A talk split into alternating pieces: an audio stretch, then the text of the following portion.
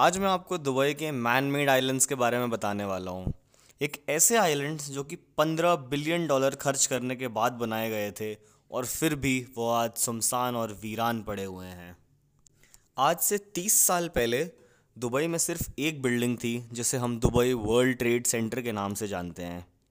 लेकिन दुबई में ऐसा क्या हुआ जो सिर्फ़ तीस सालों में दुबई एक ऑयल बेस्ड इकोनॉमी से एक टूरिज़्म बेस्ड इकोनॉमी बन गई? आज दुबई की जीडीपी का सिर्फ़ तीन परसेंट कॉन्ट्रीब्यूशन तेल से आता है। दुबई में दुनिया का एकमात्र अकेला सेवन स्टार होटल है बुर्ज अल अरब इस सब के पीछे थे his royal highness Sheikh Mohammed bin Rashid Al Maktoum बात है साल 2001 की।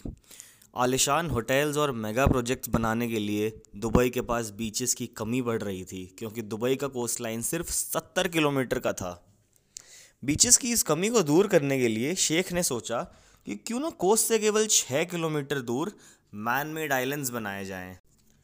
उनका प्लान था तीन पाम ट्री जैसे शेप वाले आइलैंड्स बनाए जाएँ।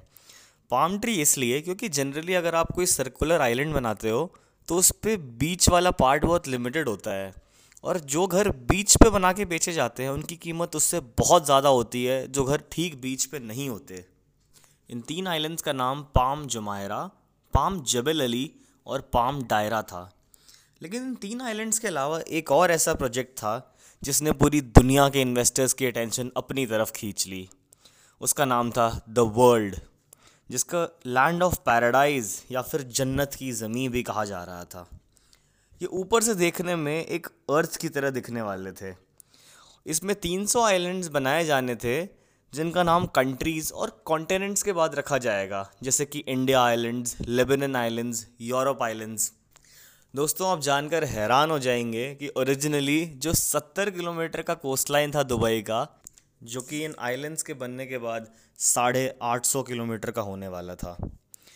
यहाँ पे सबसे छोटे आइलैंड की कीमत पंद्रह मिलियन डॉलर थी और सबसे बड़े आइलैंड की कीमत पचास मिलियन डॉलर तक की थी।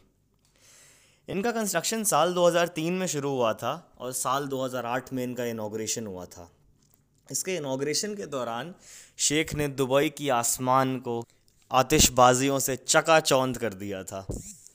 लेकिन दोस्तों 2008 वो वक्त था जब दुनिया ग्लोबल फाइनेंशियल क्राइसिस से गुजर रही थी, जिसकी वजह से इस प्रोजेक्ट को एक बहुत बड़ा झटका लगा था।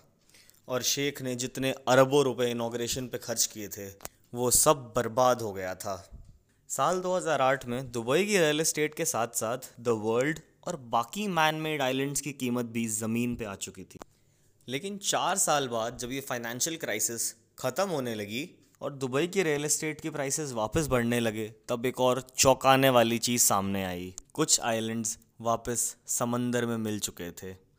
ये न्यूज़ एक झटके की तरह आई सारे इन्वेस्टर्स के लिए जिसकी वजह से भले ही दुबई के बाकी रियल एस्टेट की कीमत वापस बढ़ने लग गई, लेकिन द वर्ल्ड की प्राइसेस वहीं के वहीं रह गए। यही वो वजह थी कि क्यों ये आइलैंड्स दोबारा कभी इन्वेस्टर्स का टेंशन अपनी तरफ़ खींच नहीं पाए। इनिशियली इन्वेस्टर्स को प्रॉमिस किया गया था कि ये जो वर्ल्ड आइलैंड्स है, ये दिखने में अर्थ की तरह होंगे। जो कंट्रीज़ का एक्चुअल पोजीशन है अर्थ पे, वे वैसे बनाए जाएँगे। लेकिन जब ये प्रोजेक्ट कंप्लीट हुआ तो इन्वेस्टर्स ने देखा कि ये आइलैंड्स कंट्रीज़ और कॉन्टिनेंट्स के एक्चुअल शेप से बहुत ज़्यादा डिफरेंट है। ये न्यूज़ एक झटके की तरह आया इन्वेस्टर्स के लिए। पंद्रह बिलियन डॉलर खर्च करने के बाद भी ये प्रोजेक्ट एक फेलियर साबित हुआ और पाम जबल अली के सारे इन्वेस्टर्स को पैसा रिफ़ंड करना पड़ा और पाम डायरा प्रोजेक्ट को बीच में ही छोड़ देना पड़ा। और द वर्ल्ड प्रोजेक्ट में बनाए गए 300 आइलैंड्स में से सिर्फ़ 9 आइलैंड्स पे इन्वेस्टर्स ने अपना मैंशन बनाया है और बाकी के आइलैंड्स आज भी सुमसान और वीरान पड़े हुए हैं। दोस्तों, मैं आशा करता हूँ कि आपको मेरा यह पॉडकास्ट पसंद आया होगा। Thank you for listening goodbye